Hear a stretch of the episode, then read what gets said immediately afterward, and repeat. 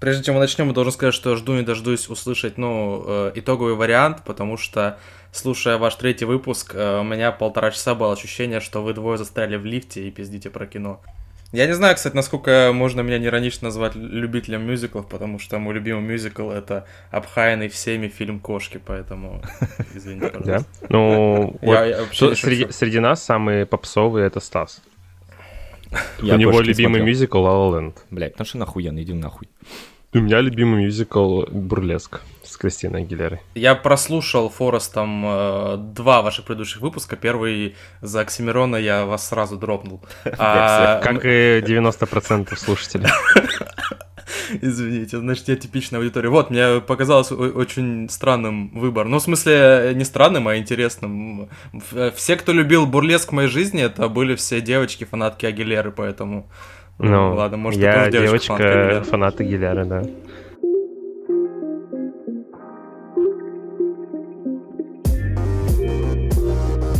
Всем привет, с вами подкаст «Я не критик, но и ты недолен». Потому что я Илья Доленко. А я не критик, Стас Туманов. И сегодня с нами присутствует наш ростовский эксперт э, в области мюзиклов, потому что у Антона Долина свои эксперты, а у нас свои. А, это Сережа Лысенко, э, поэтому мы его сегодня позвали с нами побеседовать. Сегодня у нас будет всего лишь два фильма, как два. ни странно. Да, два. А, это старая высайдская история 61 года и э, новая версия Стивена Спилберга.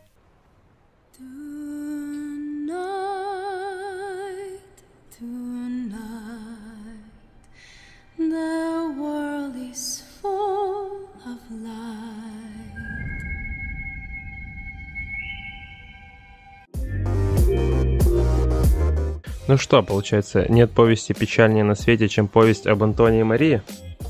Надо было в рифму как-нибудь, ну ладно, нормально, так тоже пойдет. Давай, Сережа, рассказывай про фильм. Про что он? Просто так мы тебя позвали. Да. Ты же эксперт. А, а ну, нужно отрабатывать, окей. А, нужно, э, вы знаете, это шоу на э, стендап-клуб номер один, книжный клуб, который я ненавижу. Да, да. А, ненавижу, потому что чуваки приходят и просто на протяжении часа пересказывают книжку. Мы можем заняться этим.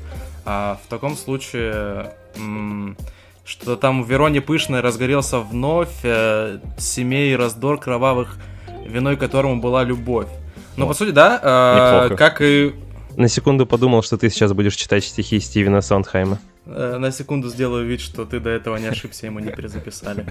Ну и мы же не будем опускаться до пересказа сюжета, кроме того, что это буквально а, классическая история Ромео и Джульетты, только уже 60 лет назад она была рассказана про а, район Нью-Йорка, так, Вестсайд, где должны снести дома, и там две группировки, ракеты, джетсы, да, да. и шарки. Да акула. Да, я бы, наверное, не стал э, переводить э, банду ракет, потому что что в старой версии, что в новой версии ее упорно нам пытаются продвинуть как э, джетсы. Я очень пожалел, что я пошел на версию в дубляже, просто потому что, ну, у нас в городе были э, с субтитрами полностью, но я просто побежал на первый попавшийся. И самое страшное, что режет слух, э, это не там ракета акулы, а, а акценты. Мне было очень плохо, когда пуэрториканцы э, в российском дубляже начали говорить с акцентами. Я, естественно, я не видел э, никаких пуэрториканских чуваков, а видел, ну, наших актеров дубляжа, которые очень старательно, но очень неталантливо пытаются имитировать акцент. Э, и самое главное, это для меня сразу встало в какое-то сравнение с оригинальным фильмом, потому что там были точно так же пуэрториканцы против американцев, угу. но это я... Э, это я вспомнил вчера уже после просмотра фильма, потому что когда я в первый раз смотрел, э, их всех играют американцы, ну, насколько я помню. Загримированные поэтому... вот этим вот, э, как он называется, для загара, с лосьоном. Блэквошинг натуральный. Ну вот, и я, я посмотрел фильм и много лет ходил со сознанием, что там просто, ну, две группировки в одном районе. Э, никакого расового вопроса нет. Я сначала думал, вау, Спилберг классно освежил историю, добавил расовый вопрос. Только потом до меня дошло, что это просто слишком белый Голливуд был в те года. А вот тут пуэрториканку вообще русская актриса играла, так что...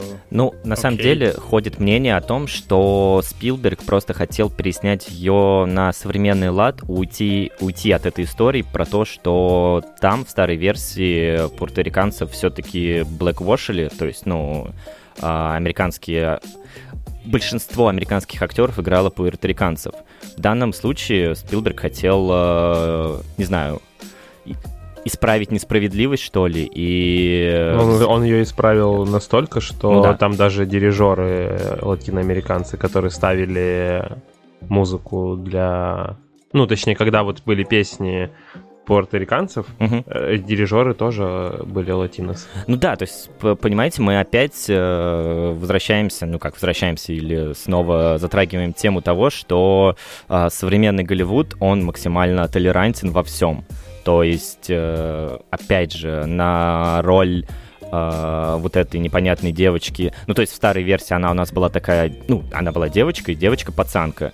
В новой версии у нас это трансгендер, но это же офигенно. Я бы не сказал, что Голливуд э, в этом плане толерантен во всем, а Голливуд просто рационален, как минимум современный во всем.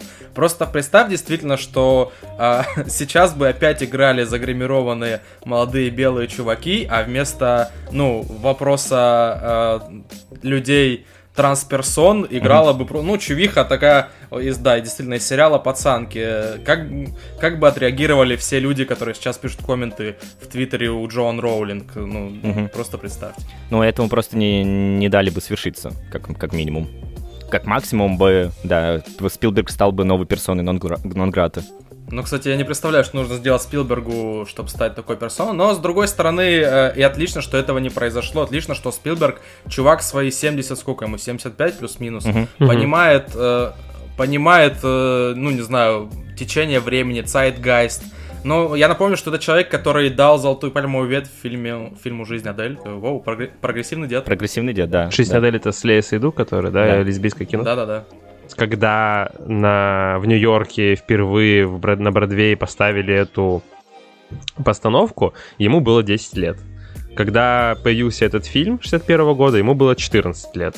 Вот. И это кино его детства, то есть само кино легендарное, там даже взять то, что было 11 номинаций на Оскар, они там 10 Оскаров взяли. Вот. Он решил совместить, так знаешь, рискованный ход — Э, совместить кино и театр. Вот, и переснять, наверное, то, во что он влюбился в детстве. Он мечтал об этом уже около 25 лет, но никак не мог на это решиться. То есть это же, по сути, его самый первый мюзикл. Мы только можем э, мы только можем говорить о том, что у него в его фильмах были какие-то элементы танца, музыки, но полноценного мюзикла у него вообще не было. Да, не было ни разу. Но на самом деле Спилберг как раз такой чел, который может себе позволить, чего бы он ни снимал, условного большого доброго великана, который вышел в один год, по-моему, со шпионским мостом, что такое, ну просто а, один большой крутой фильм и просто, ну, там, по-моему, дань памяти отдавал какой-то своей а, сценаристке. Вот, и точно так же захотел, может, я, для меня просто, а, когда я смотрел, как минимум, не было ощущения, что это а, человек хотел а, поставить заново в Голливуде э, известный бродвейский мюзикл. А это именно, ну то есть не как когда Гамлета в новой обработке ставят, когда человеку есть что сказать, а тут просто человек хотел буквально, да, воспроизвести свои впечатления из детства и снова нам показать, на, нам бумерам, ой, простите, наоборот, нам зумерам э, продемонстрировать э, то, что он любил, будучи, э, вот опять же, нашим. Ну, немножко не соглашусь, я... потому что он во всех э, интервью подчеркивает, что он ориентировался все-таки не на фильм э, Роберта Уайза, да, а на бродвейский оригинал, потому что он добавляет какие-то мелкие детали, которых не было в фильме у Роберта Уайза. То есть он просто переснимает даже, знаешь, более жестокое кино делает. Потому что, да, то есть, да, там это, в оригинале нету ни крови, ни кулачных боев, добавляет вот эти вот... Там вообще не было этой драки, да. Там вообще ничего не было, да, там кстати, все переведено в танец. Да, кстати, вот э, по поводу танца, вас не смутило в стар наверное, один из единственных моментов, который меня смутил в старой версии, что когда была эта первая драка... Уличная, самая первая, да? Вот самая, самая первая, первая драка, она смотрелась максимально нелепо, потому что, ну что это за... Это театральная постановка. Я понимаю, что это театральная постановка, но в каком-то смысле мы смотрим с тобой, э, ну, с вами, мы смотрим э, реальную историю, э, которая... С Кевином Хартом? С Кевином Хартом. А, отсылки к прошлому подкасту. А, мы смотрим а, реальную историю, которая, ну, пытается до нас, ну, все-таки донести некий, некую жестокость э, противостояния между двумя уличными бандами. Ну, то есть... Э, и когда мы смотрим на вот эти прыжки, пируэты, вот эти вот э, кружащиеся движения у пацанов, ну, то есть они, ну, блин, уличные пацаны, это выглядит максимально нелепо, не знаю, и они друг друга не касаются, они не дерутся, э, что не было в версии Спилберга, потому что там да, пусть они немножко потанцевали в начале, но все это окончилось э, не, э, как сказать, не мюзик, не ну, как просклонять, как сделать из мюзикла прилагательный? Не музыкально? Мюзикальный? Мюзикальный. А, не мюзикальной сценой. Окей, давайте. Осуждайте нас на слово мюзикальный. А, не мюзикальный. Театральный. Театральный. Возможно, да. А, и это у нас все закончилось реально жестокой э, дракой. Как Илья отметил, э, что не было в старой версии вот этим моментом с э, Гвоздем в уши. Шах, да. в ухе, точнее. В... Ну, э, там даже просто Спилберг даже это, эту жестокость подчеркивает, потому что, смотрите, э, если вспомнить версию э, Уайза, да, то там получается как? Они начинают вот эту драку в самом-самом-самом начале. Ну, танец они там начинают.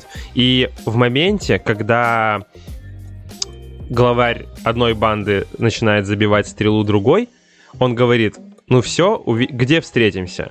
Там, в ангаре, когда? Вечером. И все, и они расходятся. А Спилберг добавляет, выбирайте оружие. Он говорит, fists, типа, guns, типа там knives, типа, ну просто добавление вот этого вот элемента, что подчеркивает как раз-таки жестокость. Слушай, а по-моему, в старой версии они тоже, когда они, они сидели в, в этой аптеке, они, по-моему, тоже выбирали, э, какими средствами орудия они будут э, с друг другом драться. По-моему, в аптеке момент в аптеке тоже был. То такой. есть, получается, Спилберг просто перенес из да. аптеки в самое начало, да? Да, да, да. Mm. Ну, по-моему, они... заметил этот момент. На самом деле, это же тоже была в новой версии Спилберга, это же тоже было вот это помещение, что же, по-моему, драг, драгстор, ну, то есть аптека местная. Да, аптека. Да. А, с, странно, с комиксами, да, вы, наверное, тоже отметили. Да, комиксы с тоже какими-то вкусняшками, с Милки Уэем, да, которую, которую очень э, хитро пиздит один из главных героев, не заплатив за нее. То есть, вот. Э, получается, ты продержался примерно 20 минут без мата, да? Я матерился еще перед, перед записью. А вообще можно материться? Можно. Можно. А, все, супер, заебись. Меня, кстати, э, вот э, особенно эта аптека вы круто подметили, потому что это некий э, оплот 50-х, или какие там вообще Спилберг пытается годы показать, 60-е. Он, он не меняет, действительно... кстати, их.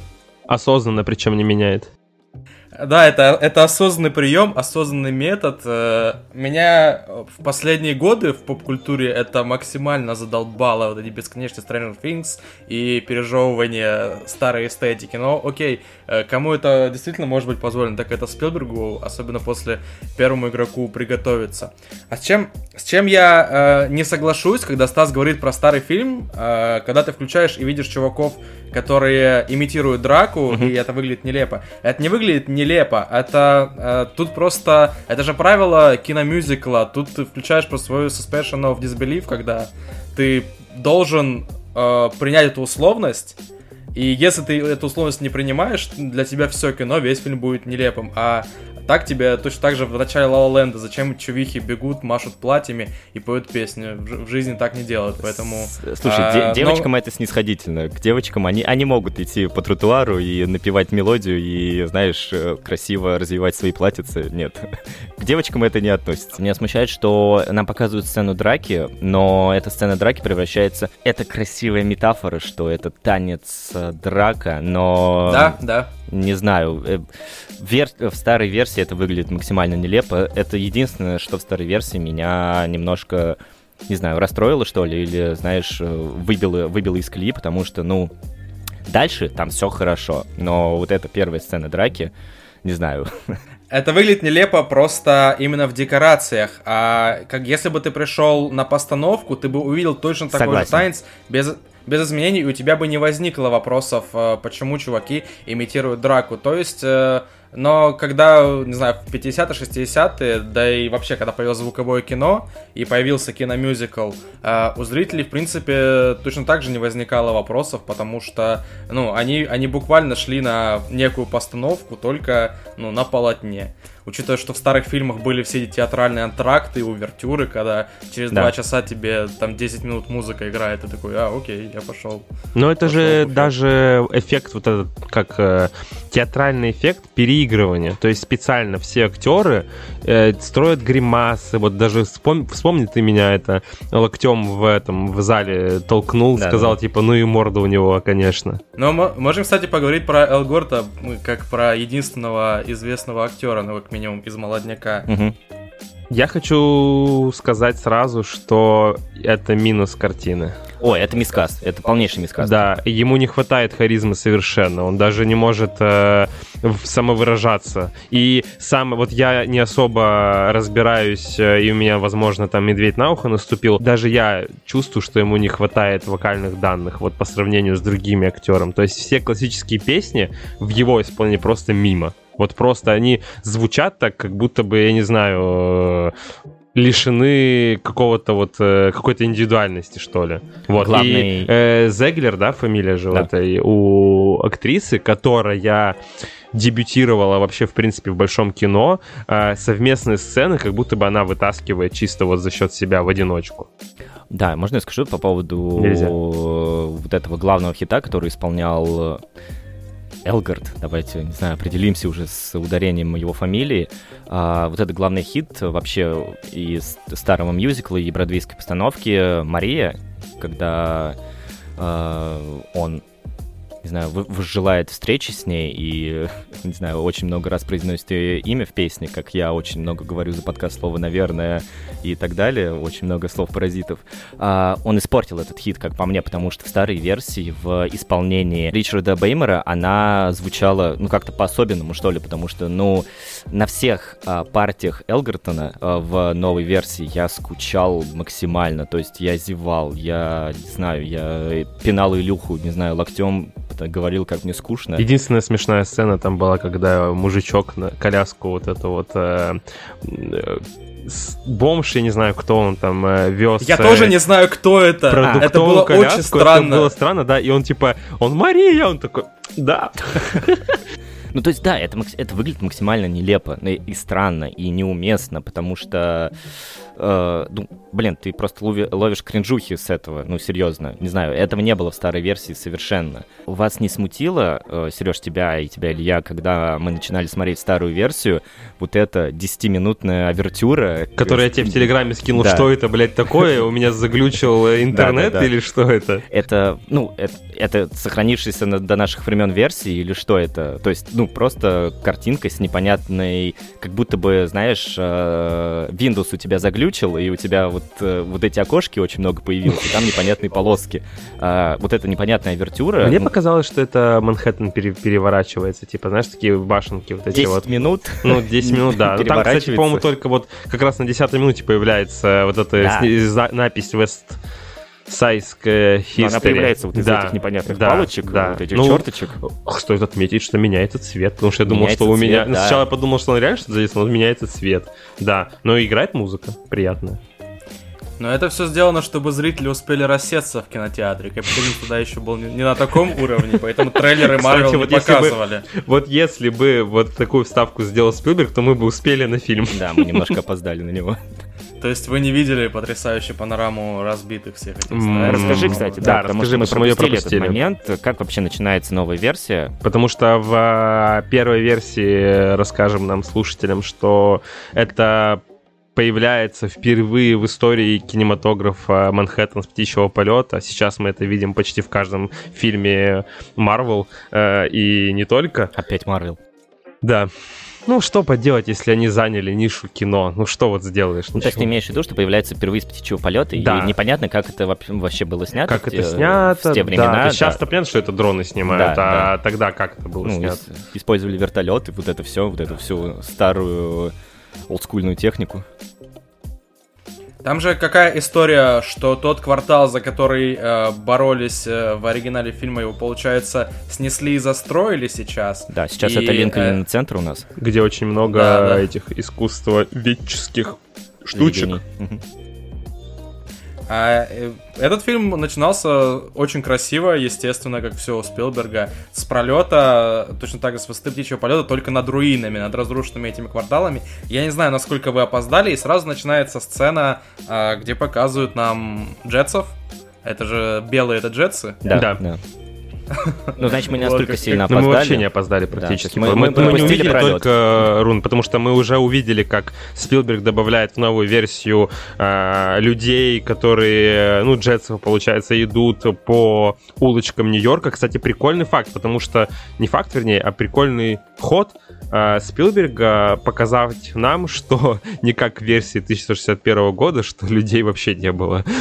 Ну, там как будто бы там улицы. просто пустые улицы, да. да. Тут прикольно, Потому что, что он в павильонах, людей. да. Да, то есть там снималось все в павильонах, и у них не было ни средств, ни возможности снимать это э, вот на улице, как это сделал Спилберг. Нехорошие массовки, да. Вообще мы же хуесосили Элгарта. А, у меня Э, во время просмотра было ощущение, что Спилберг взял его из того, что он классно смотрится в кадре, потому что, особенно в момент, когда он сольно поет песню, было ощущение, что это реклама духов. Он да, выглядит неплохо, да, очень да. круто, он идет очень красиво, но Э, я не, не настолько продвинут, э, чтобы понять, э, хорошо или плохо он поет. Он для моего отсутствующего слуха пел приемлемо. Мне кажется, есть такой эффект от того, что он единственный, кого мы знаем. Мы его оцениваем немного так-так-так. Этот чувак еще и почему-то поет. Ну, слушай, мы же это... оцениваем его, да, с точки зрения, что это один из самых известных актеров в этом фильме, но также мы помним о малыше на драйве. И Дивергенте, где у него тоже не особо-то и он хорошо играет. Не, хорошо, не особо хорошо играет, но в малыше на драйве он очень органично смотрится в роли... Э, Аутиста Вспомним ту же сцену в начале малыше на драйве, когда он идет за кофе. Ну, это же круто. Да. Ну, это же круто. Ну, ну, кру... А, она крутая только из-за того, что Эдгар Райт вставляет музыку под э, топот его ног. Все, тот, все да. что круто. Вот если его лицо убрать, то отлично получается. Есть, э, видимо, Спилберг это подметил, что он очень круто умеет ходить под музыку, поэтому его взяли. Но буквально это второй раз происходит. Я почему так его сильно защищаю? Наверное, нужно объяснить, что я его впервые увидел в фильме «Кэрри» 2013 года, и в тот год я заканчивал школу, и мне он так понравился почему-то, что я купил на выпускной костюм, как у него. И с того момента я все ждал, когда у парня появятся крутые роли. Почему-то он свернул в сторону дивергента. Ну, да. его «Малыш на драйве» все-таки, наверное, прикольная роль, даже несмотря на то, как сильно ругают фильм. Если мы говорим э, про «Малыш на драйве», я его не люблю за то, что это дикий формализм, но все равно это милое и хорошее кино. Хотя Райт мне нравится за другие вещи. Вот, но это все сегвей вел к тому, что, мне кажется, Элгарта брали только потому, что он действительно хорошо смотрится в кадре. Э, ну, он красавчик и все такое, но э, да, есть ощущение, э, что это все-таки несколько мискаст на роль, учитывая, что насчет других актеров мы так не можем сказать, просто потому что нам не с чем, наверное, их перформансы сравнить. Хотя, опять же, Элгард очень сильно, например, проигрывает по харизме, даже потому, как он смотрится в кадре, а голове акул. Я забыл, как парня зовут, вот этот порториканец, боксер. Но это, в принципе, то, то, к чему я вел. Чувак, который, ну, по сути, его главный антагонист, он выглядит и убедительней, и харизматичней. Э, я не знаю, откуда он взялся. Он из театра, он... Да, э, он бродвейский актер и танцор? бродвейский а, ну. актер, да. Просто видишь, там даже э, Эль, Эль, Эльгард, Эл, Элгард, да? Да. Элгард даже проигрывает Марку Сергеенко в харизме. Да, очень смешно. Классный, точно, точно так же молодой актер, я его в первый раз увидел. Короче, э, э, может, еще из-за этого работает точно так же, потому что ты видишь вот этих всех молодых, нигде раньше не примелькавшихся актеров, кроме чувака из 13 причин почему, он там один из э, шарков. Вот, э, и ты видишь такой, ух ты, как, какие они интересные, какие они свежие, молодые, классные. А когда ты видишь Элгарта, ты такой, ну давай, что ты нам покажешь, малыш на драйве. И сразу к нему завышенное ожидание. Но, да, э, Ну, а что ты хочешь Может, от Антона? Взять... Антон? Ну, ты, Мы... ты не помнишь эту сцену, где она спрашивает его, э, Тони, а, а твое полное да, имя да. какое? Антони? Он говорит, нет, Антон. Ну, хорошая мысль взять тогда на роль, э, на главную роль Гослинга, Гослинга да? Я думаю, он, вот он там максимально не похож ни на что. Кстати, ну, кстати, вот еще можно, да, что э, э, Элгард хотя бы еще внешне чуть-чуть похож на версию 61 года. Ну, если мы все с тобой рассматриваем под копирку. Если он хотел... Я не знаю только, э, да, нужны ли и должны ли они быть похожи да. в, каком- ну, в каком-то роде. Верно. Потому что пока я начинал, когда начинал смотреть фильм, у меня первые, не знаю, полчаса, час было ощущение, как э, вы помните, когда Гас Ван Сент решил э, провести эксперименты такой, я пересниму э, великий фильм по кадрово и посмотрю, получится ли такой же успех. Он переснял Психа. Вот когда я смотрел Психа Гаса Ван Сента, мне было очень больно от того, что я вижу один в один Хичкока, и не понимаю, зачем это сделано. Вот э, у, у меня первый час фильма было непонимание, что хотел Спилберг э, сделать. Понятно, когда в конце происходит действительно крутая э, сцена драки. Я не знаю, говорим ли мы, чем все закончилось. Э, понятно, что, окей, ладно, Спилбергу он не то чтобы есть что сказать, но как минимум он э, как минимум, хотел... как минимум он э, нам рассказывает, за что сидел главный герой. Да, спасибо, спасибо, нам 60 лет этого не хватало. Хотел, хотел узнать, за что сидит, я тебе рассказываю.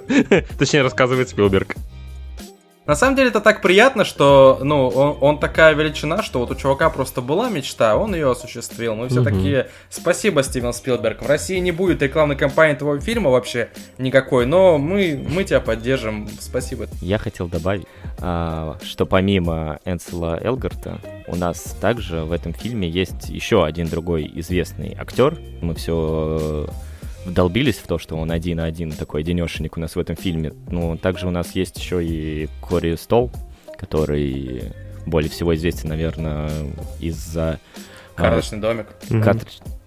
Карточный домик. А, Кори Стол, который на самом деле, ну, известен, ну, как мы тут все в хейте Марвел и в той же степени являемся и жесткими фанатами Марвел, э, который больше всего известен по Человек-муравей и Оса, да. где он игла, играет главного негодяя. Кстати, мне кажется, я латентный фанат Марвела. Да, латентный фанат Марвел. Мне понадобилось несколько лет, чтобы это признать, на самом деле. Я тоже был диким хейтером, пока такой, ладно, окей. А с Человеком-муравьем Стас просто нас опять хочет увести в сторону Эдгара Райта. А, ну, Корис Пол, а, или как его, Корис Стол, Спол, Стол, да? Корис Стол, Корис Стол, окей. Э, Користо, у него просто не очень заметная роль, очень смешно видеть его с волосами, конечно, а, но действительно намного интереснее поговорить там, условно, про Риту Морена, потому что ну, он есть, у него же нет даже вокальных партий. Он ну да, нет, он, про- он просто офицер, да, офицер, не знаю, или кто он, детектив. Но, видимо, он э, в этом районе смотрящий мент, я не знаю. Ну да, типа того. Какая должность? Ну давайте, если мы хотим с вами поговорить о Рите Морено, давайте, давайте. Давайте. Э, Спилберг красиво меняет персонаж, персонажа местами, да. Просто знаковую роль владельца аптеки из фильма 61 года, который играл мужчина. Он ее убирает? Он ее, его убирает mm-hmm. и ставит э, великую Риту Морено, которая играла, кстати, э, девушку Бернарда Аниту в 61 году. Нет, смотрите, а, у меня есть просто претензия. Спилберг сделал классный сегвей, он связал а, типа оригинал и новый фильм, преемственность поколений, но э, на мой взгляд, это, с другой стороны, это было сделано очень странно и не к месту. Тут, опять же, моя э, всеобщая усталость от бесконечных а, омажей к, там, к старому времени, восстановление эпохи, восстановление, например, там 90-х, 80-х, в этом случае 60-х. А, мне это непонятно, потому что когда я узнал, что Спилберг делает вестсайдскую историю, мне показалось, что это будет, ну, а современная версия, то есть в современном Нью-Йорке, современные подростки. В 21 веке ты имеешь в виду? Ну да, да, мне казалось, когда я узнал, что он анонсировал этот фильм, мне казалось, ну, а, ну окей, потому что и тогда эта история была не новая, Ромео и Джульетта, сколько раз ее пересказывали. А, я...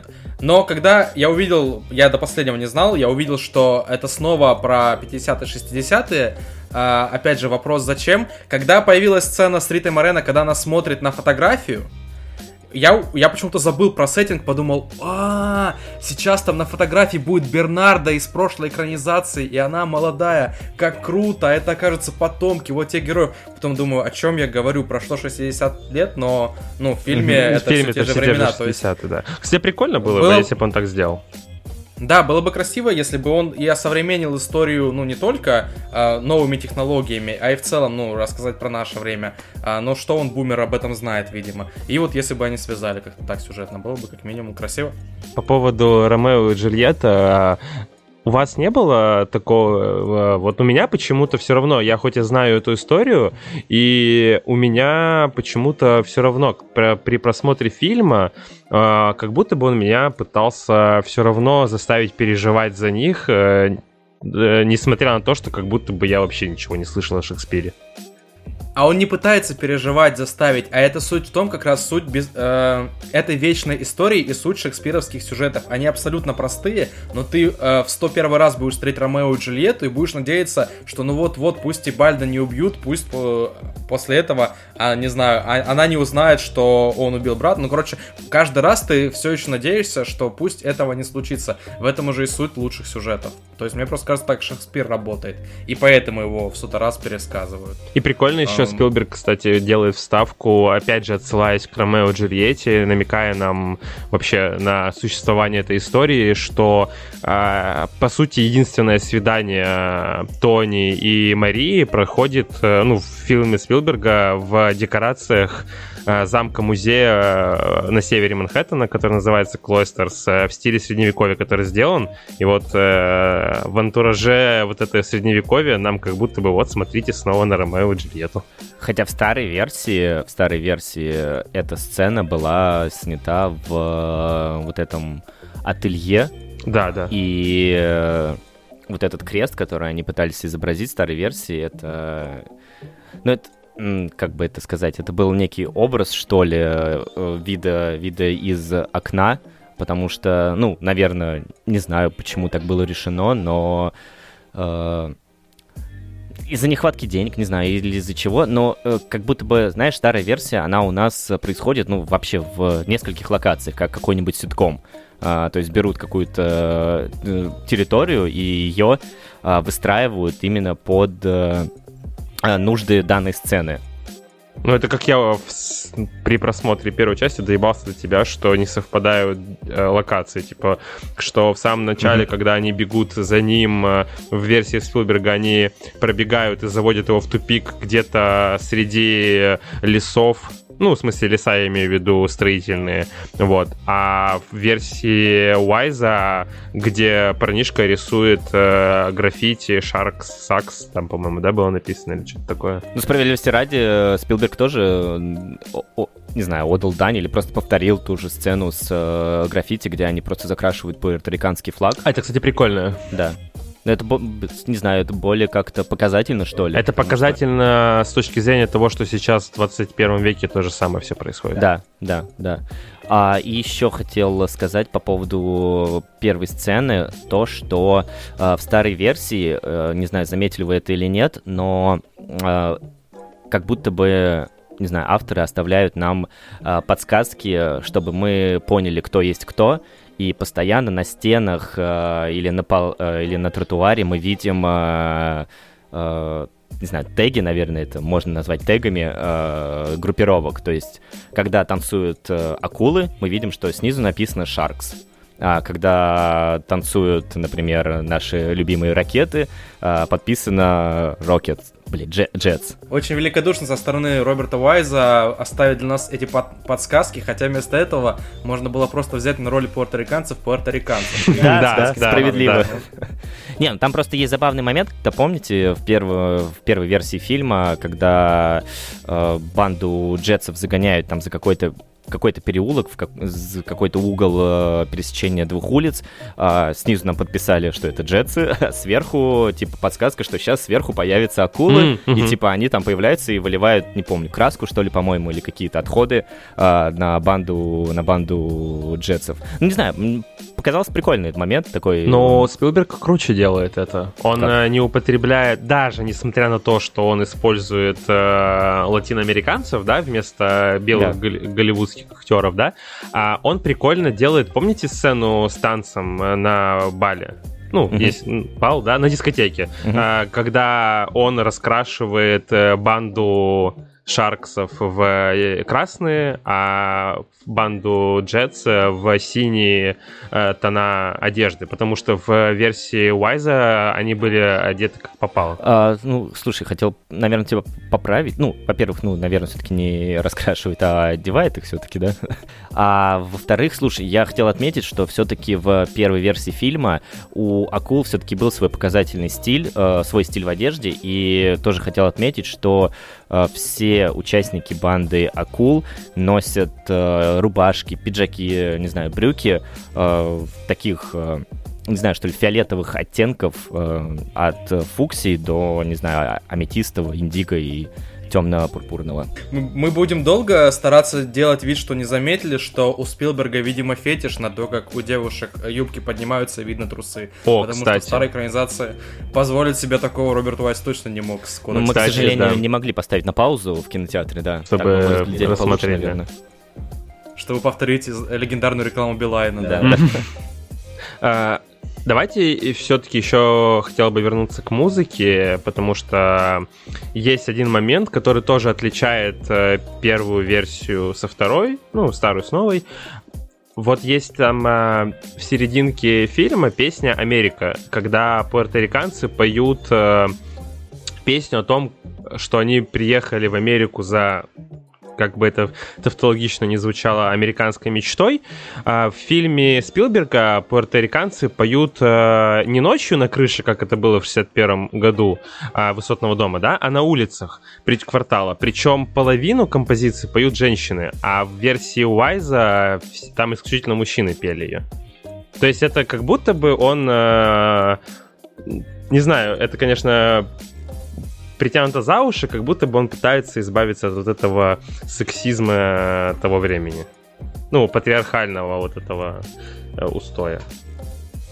Но, э, с другой стороны, опять же, если бы он делал этот номер по-старому, к нему возникло много вопросов. А здесь, в новом фильме, это, во-первых, очень круто поставленный номер с танцем на улице массовым. И, во-вторых, э, это, ну, действительно, в этом, как минимум, есть какой-то теншн, когда героиня э, ссорится с Бернардо, она рассказывает о том, как ей нравится американская мечта, а чего там Бернардо говорит, как, как опасно, э, опасно жить, Да. Возможно, я вот э, просто реально как вот э, дилетант в мире мюзиклов, музыки и танцев. Ну, господи, я вот каждый раз, когда смотрю современные постановки мюзиклов в кино, я поражаюсь, как из танца они к актерке переходят. Ну, это, ну, это не знаю, для меня это супер сложно и прикольно. То есть вот он, человек танцует, танцует, танцует и резко переходит в э, просто диалог, то есть не меняя ничего. Ну, то есть это просто талантливые люди настолько, что хочется вот реально хотя бы за это поаплодировать им. И, но тут всегда важен э, в такие моменты хороший режиссер, потому что если это снимает Том Хупер, то ты будешь умирать, когда Рассел Кроу переходит от вокала к актерской игре обратно в отверженных, но окошки шедевр, безусловный. Вот. На, на самом деле, ты очень крутую мысль сказал о том, что э, в сравнении нельзя ничего плохого сказать про фильм Спилберга. Он действительно сделан мастерски, он э, классно выглядит, классно смотрится. Э, я бы ни за что на него не пошел в кино, если бы не этот подкаст, но я рад, что сходил, получил хорошее ощущение. А вот оригинал, он самодостаточный. Понятно, что там есть с поправкой на эпоху вот эти все whitewashing штуки, но как минимум это кино, которое останется в истории, а ВССская история Спилберга это, ну, сделал великий дед то, что хотел. Я тут не знаю, насколько это будет легитимный сегвей, хотел закинуть про то, что э, интересно сравнивать в этом контексте Спилберга как великого деда и другого великого деда, который недавно нам целых два фильма выкатил. О, Ридли Скоттик, мой любимый. Да, Ридли Скотт. Э, И мне вс- э, всегда в этой паре мне намного интереснее Ридли Скотт, потому что он вы- вы- выкидывает всегда очень спорные, не всегда, э, ну, э, объективно хорошие фильмы, но их смотреть намного интереснее говорить про них намного интереснее. А можно я тебе вкину еще Про- одного режиссера такого же? Пол Верховен. А, ну да, кстати, да. Дедушка снял Бенедетту, которая максимально разорвала этот сезон. В плане разорвала жопы, естественно, русских э, людей в плане Цензором, цензуры, да. Да, ну э, вот, э, мы просто, э, просто немножечко отвлеклись, да, но это просто к тому, что классно наблюдать за живыми классиками, которые, ну, не знаю, не теряют э, э, некой хватки. Привет, Михалков. по поводу, по поводу высайской истории Спилберга, да, это не лучшее его кино, наверное, вообще даже можно сказать, одно из худших, не знаю, для меня еще и как... Но это для тебя, наверное, потому что да. сейчас посмотреть, э, как из каждого чайника орут, что это лучший фильм Спилберга. Ну, как и после каждого фильма. Как и... Да. Да, после каждого.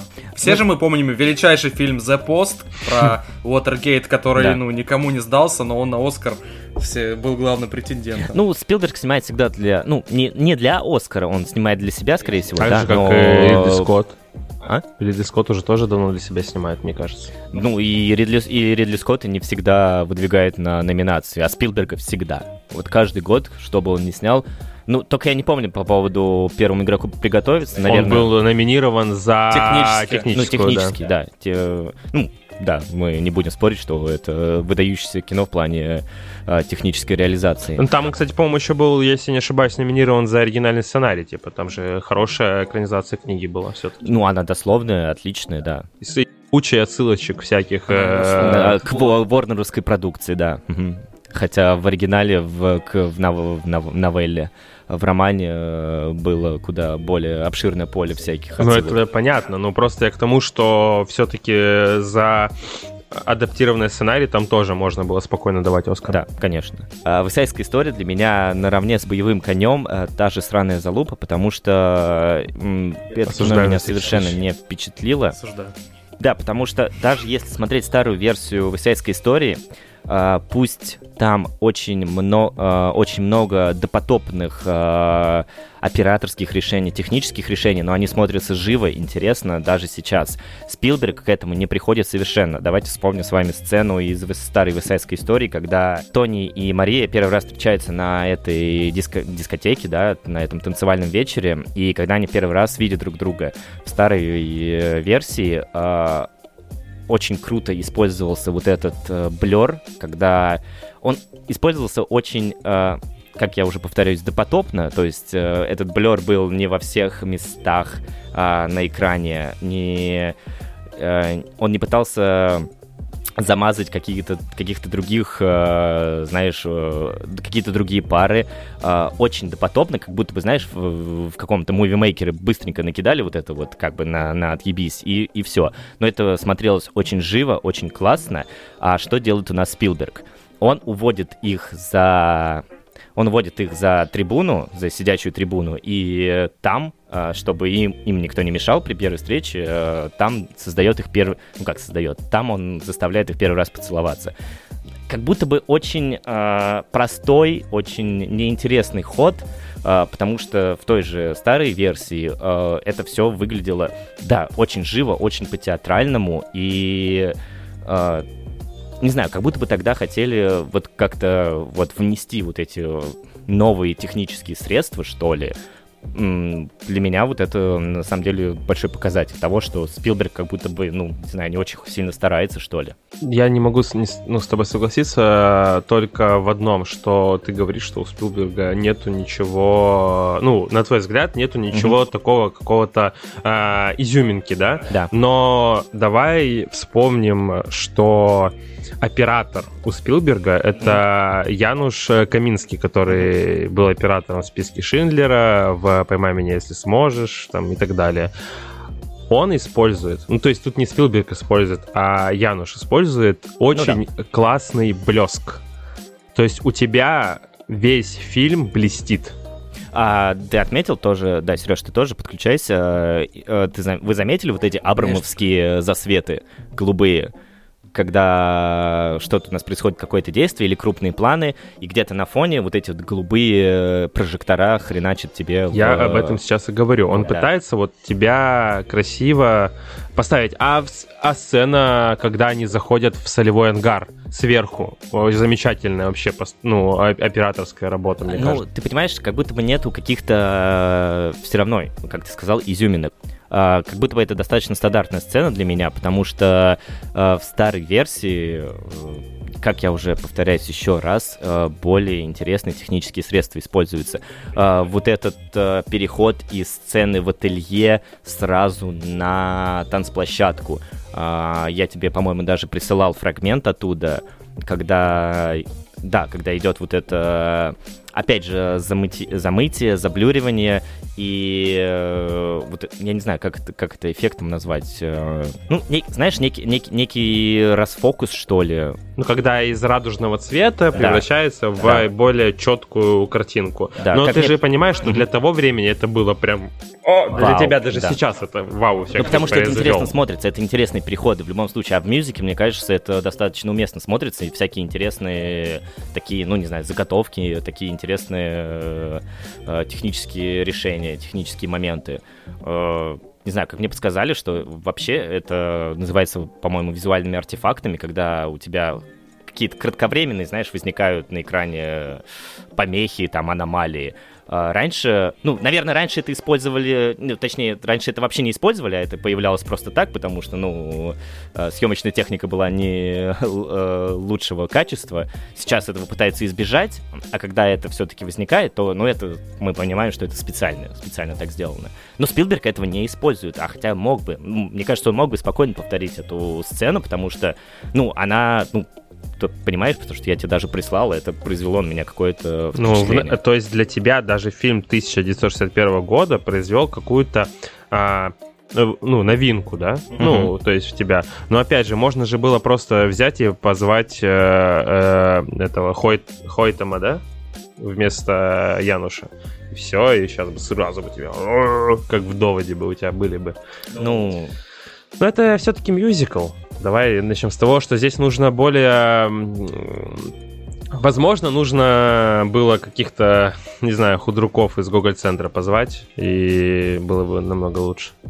В том-то и дело, и опять же, здесь ты не можешь сказать не то, что это супер хорошо снято, не то, что это супер плохо снято. Ну, то есть это выглядит супер... Э, ладно, окей, извините. Органично. Короче, да, я, да. Я здесь на стороне Стаса немного, потому что э, действительно все равно создавалось ощущение, что э, в какой-то степени э, Спилберг сделал это не, не то, что на отъебись, а он делал это просто на автомате, потому что он и тем более Каминский, они много лет вместе работают, у них э, отточена некая схема производства, и местами некоторые сцены просто не очень хорошо сняты. Я не знаю, ну, насколько кощунственно так говорить, но э, я замечал, э, что там есть э, моменты с восьмерками, когда основная камера снимает хорошо и классно, а вторую камеру как будто они такие, ну давай на всякий случай бэкапы поснимаешь, и там чувак ходит, то он бьется об от руки снимает, бьется об плечо Корис Пола, или как его там зовут. А, ну, то есть... И, да, стол. И, и местами это странно смонтировано, то есть иногда появляются э, склейки, где они не нужны, и ну, немного от этого ребит в глазах. То есть просто есть ощущение некого автоматизированного производства, когда чуваки не хотели сделать некую революцию, а просто Янушу Каминский привезли э, не знаю, 10 кранов подъемных, и он решил, давайте, у нас весь фильм будут вот краны ездить туда-сюда. И ты смотришь такой, как камера прилетает постоянно, медленно к лицу этой прекрасной пуэрториканской девушки. И в десятый раз такой, да, Спилберг класс.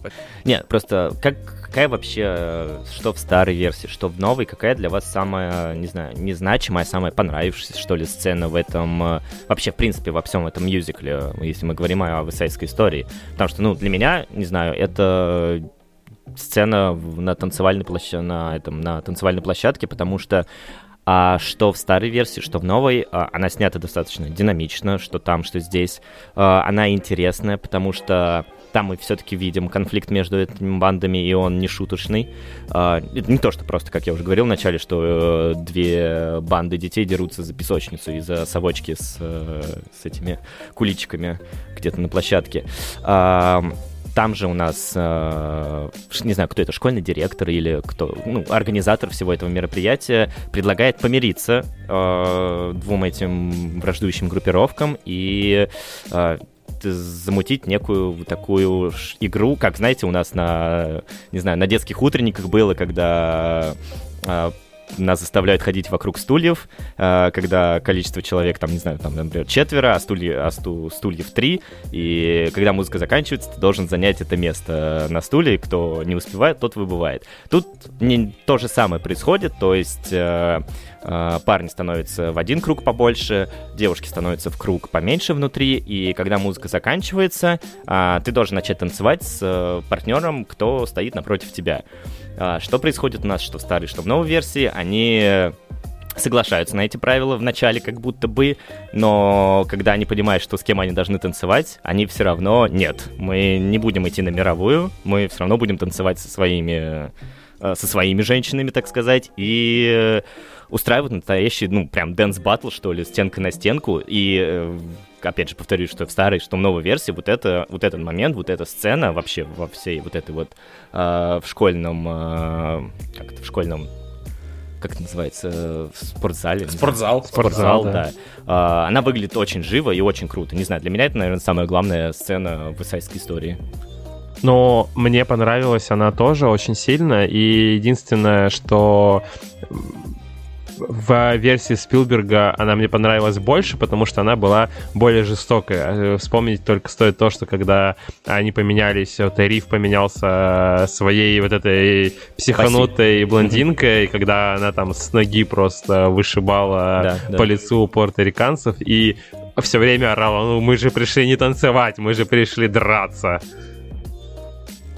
Моя любимая героиня, кстати. Но а, у меня в оригинальном мюзикле была любимая сцена как раз Америка, потому что, ну, там просто была очень крутая хореография и крутой музыкальный номер, и просто, ну, не знаю, э, квинтэссенция э, старого мюзикла, когда ты смотришь на круто поставленную сцену. Вот. А в новом фильме самая шикарная сцена не имеет никакого отношения к мюзиклу вообще, и э, Спилберг э, зачем-то втопил э, не знаю кого, Джорджа Мартина или кого, и врубил нам очень крутую сцену, э, ну, финального, финальной битвы, когда э, умирает местный Тибальт, кто Бернардо. Ты понимаешь, что они умирают, вот в, в, в э, версии Спилберга они действительно умирают, они умирают как будто бы по-настоящему, а не вот это да, вот да. Э, э, фальсифицированная, Поэтому... не знаю, фальшивая версия э, старая, когда, ну, ты не веришь, что, что действительно Чина застрелил главного героя и... Да, под... да, да, да, в том-то и дело. Там все это было на такой театральной условности, что да. ты как будто смотришь и досматриваешь фильм понимаешь, что сейчас они все встанут и пойдут перегримировываться. Да, и а будет здесь... вот этот э, поклон перед зрителями, то, что все да, мы, да, да. мы все живы, все хорошо, не беспокойтесь, да. Из-за этого, я не знаю, мы будем вообще подробно обсуждать концовку, потому что у меня как раз из-за этого очень э, странное отношение к концовке, потому что создается непонятный эффект. Во-первых, дикого пафоса, во-вторых... Э, дикого фейспалма. Э, фейспалм, потому что э, чрезмерная трагичность, но трагичность, она как будто, ну, неестественна для всего действия этого фильма, когда э, убивают, опять же, Бернарда, и сразу после этого идет сцена э, в магазине, где девушки поют веселую, прекрасную песню. Такой, уже что-то что не так. В общем, последний полчаса фильма, ну, балаган, причем, ну, нездоровый для мюзикла балаган. Да, например, э, перегнул. Например, взять ту же сцену с изнасилованием. Ну, да, слушай, сцена с изнасилованием, что там, что здесь, она, ну, у меня не было ощущения, что парни как будто бы реально собираются ее изнасиловать, не знаю. Но, Но просто в версии Спилберга а... это было преподнесено так, что типа вы бабушка заходит, вы все насильники, я знаю вас с самого детства, и они mm-hmm. все уходят. Что же будет дальше? А все, мы просрали свою жизнь. Вы даже ее не изнасиловали. Ну, типа того, да. Ну, то есть, ну, да, как будто бы в версии Спилберга, ну, не веришь во да, слушай, да как будто бы и там тоже ты, ну, не, не, не знаю, что не веришь в это. Но один хотел отметить прикольный момент, а, что Рита Морена, которая у нас э, играет как там, так и здесь, э, в старой версии ее пытались изнасиловать, ее персонажа, ее героиню. А в новой версии э, новая актриса, которая играет ее роль в версии Спилберга, э, как будто бы обвиняет э, Риту Морено в том, что она в данный момент, в данной версии на стороне джетсов, на стороне американцев, так сказать, потому что вот этот диалог между ними, ну, как будто бы, знаешь, это что-то что такое мета, знаешь, присутствует в этом. Да, да. Не знаю, ну, это, это, это прикольный момент был для меня, не знаю. Это сто процентов Спилберг вкладывает это именно в уста Рита Морена, и к, к ней обращается героиня, как раз чтобы мы задумались и над прошлым фильмом, вспомнили контекст, mm-hmm. и что появился некий мета-контекст. Только и опять же из-за этого для меня просто все это немного не работает, потому что или Спилбергу надо было тогда давить педаль в пол и устраивать список Шиндлера какой-нибудь. Ну, mm-hmm. то есть, я не знаю, весь фильм чуть более в густых красках делать, или все-таки ограничиться, а, ну, стилистикой оригинального мюзикла, где ты понимаешь, что все это как бы, ну, а, Детские притворство, игры. да, и, и, и все будет хорошо, а когда в, в конце несут Иисуса э, куда там, в пещеру. Да, и прикольно Ну. еще, когда бабушка под ручку берет и винтовку отводит. Да. А, да, экранизация бродвейского мюзикла — это хорошо, но она работает только на американскую аудиторию. В России а, мы не, мог- не можем его посмотреть, к сожалению. Мы можем его посмотреть, если мы э, будем ребятами, живущими в СССР, и посмотрели его. В России мы его не посмотрим по простой причине о законе э, гей-пропаганды. Смотри, в 2014 году э, звезды Бродвея создали пародийный видеоролик. Типа, там был вымышленный мюзикл, который назывался «Любовь и наказание». Они его поставили просто в... Не знаю, в... Ну, чтобы насолить э, России. То есть они его просто выставили в нетрадиционных э, сексуальных отношениях, которые происходят в России. И рассказывается о трех однополых парах из разных эпох Российской империи. Но важно говорить, что они не собирались насолить некой России. Они, наверное, это был акт против закона Против закона гей-пропаганде да, конечно. И создатели ролик, ролика этого позиционируют его как э, ответ, вот правильно ты говоришь, на закон о запрете этой пропаганды. А, потому что в Бродвее очень много ЛГБТ актеров. Очень много. То есть там очень много геев, очень много лесбиянок, которые играют почти в каждой постановке. Почему... И драматурги, и режиссеры. тоже, Конечно, да. конечно. И почему мы не можем посмотреть его в России? Э, Один из четырех авторов этого мюзикла является геем, но неизвестно, кто это, мы можем только там догадываться, кто. Он э, решил для себя, что мы не будем давать права на экранизацию или постановку данного мюзикла тем странам, в которых, по их мнению, опять же, то есть это их мнение, ведется жестокое обращение к ЛГБТ-сообществу. То есть вот у нас в России идут гонения, да, там геев э, на законодательном уровне, не на законодательном уровне. В других странах нам, ну, далеко ходить не будем, да, там арабские страны там э, и так далее. В этих странах нельзя показывать этот мюзикл. Сейчас у нас нет этой возможности. И что делает Спилберг? Он как будто бы, на мой взгляд, отдает а, дань вот этому, ну, э, одному из авторов, не знаю, вставляя туда трансгендерных э, личностей. Там вот э, э, Энни Бадис, которая в оригинальной версии играет э, девочка, в версии Спилберга это девочка-пацанка, которая мечтает влиться в банду джетсов, но она в реальной жизни является трансгендером. Вот. И Чина, на удивление для меня, это тоже трансгендер. Но он, он как минимум персонаж гей здесь, очевидно, с самого начала, и как бы он Ну, действует э, влюбленный Бернарда. Так обращаться с девушками, да, так, наверное, только геи могут. Да. Не-не-не, он ну, там э, с самых первых кадров понятно, что он влюблен в Бернарда, ему больше никакая Мария не нужна. Ну, Вот. Ну и опять же, вернемся. Очень много же э, на Бродвее мюзиклов, в которых э, поставлены именно даже которые посыл именно гей-пропаганды дают. Например, большой веселый мюзикл, он хоть и э, не по бродвейскому оригинальному сценарию написан, но там играют э, 90% бродвейские актеры. Причем там смешной такой сюжет, что э, вестники, как вестники ада, Да, спускаются с небес, там одни за Адама, другие за Еву, э, разыгрывают какие-то э, группировки а как вот в Висайской истории, да, только одна группировка я уже, честно говоря, пока читал, забыла, другая э, въелась в голову, блин, до сих пор, это типа святые эстрадные лагеря инновационной гей-реабилитации, которая сокращенно Силигер. Понятно, понятно, да, почему Я- у тебя теперь, Стас, такой один из чатов так называется? Селигер Селигеров. я хочу посмотреть очень. Да, кстати говоря, Ты есть э, продал меня. экранизация. Есть экранизация этого. Называется Большой веселый мюзикл. И причем он э, по оценкам MDB и кинопоиска намного выше стоит, чем Висайская история. Поэтому я даже сам захотел его посмотреть.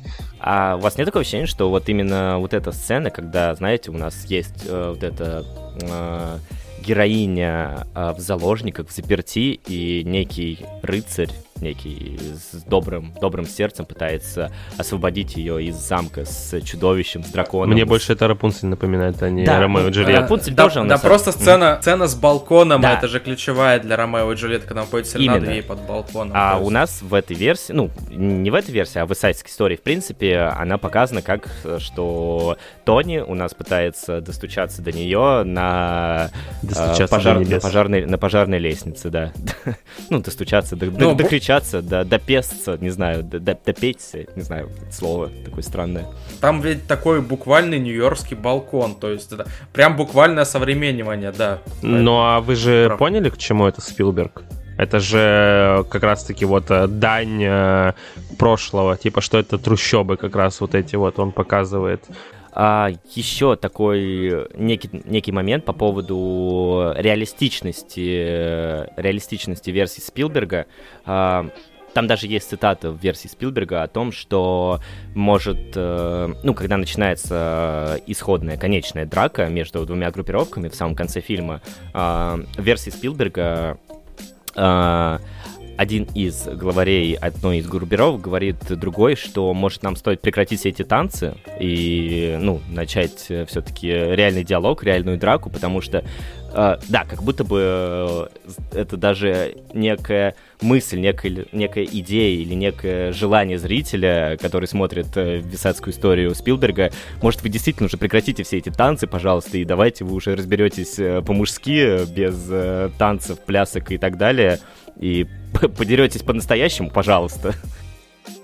Кстати, э, ты классную мысль привел, потому что я забыл, моя главная мысль была еще до того, как фильм вышел, и когда я начал его смотреть, у меня было очень сильное недоверие к нему, потому что еще какой пункт, зачем нужна вестсайдская история в наше время, учитывая, что, ну, мне казалось, от вот этого культа токсичной маскулинности, всех этих группировок, пацанских банд и этих их драк, противостояний, мне кажется, уже давно пора было отойти. И в наше время рассказывать подобную историю, ну, можно действительно, наверное, только, ну, с неким флером сказки, что это вот, это вечная история Ромео, Монтек, Капулетти, вот, э, они, ну, очень, очень странно в 2021 году смотреть, как дер- дерется стенка на стенку банда пацанов.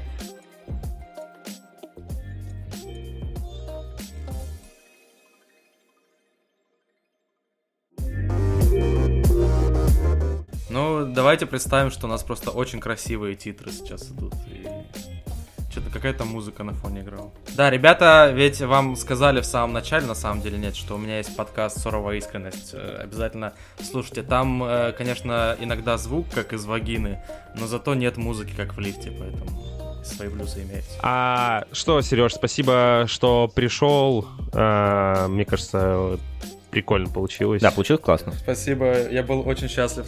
Пранк вышел из-под контроля, четвертый выпуск. Пока. Пока. Йоу.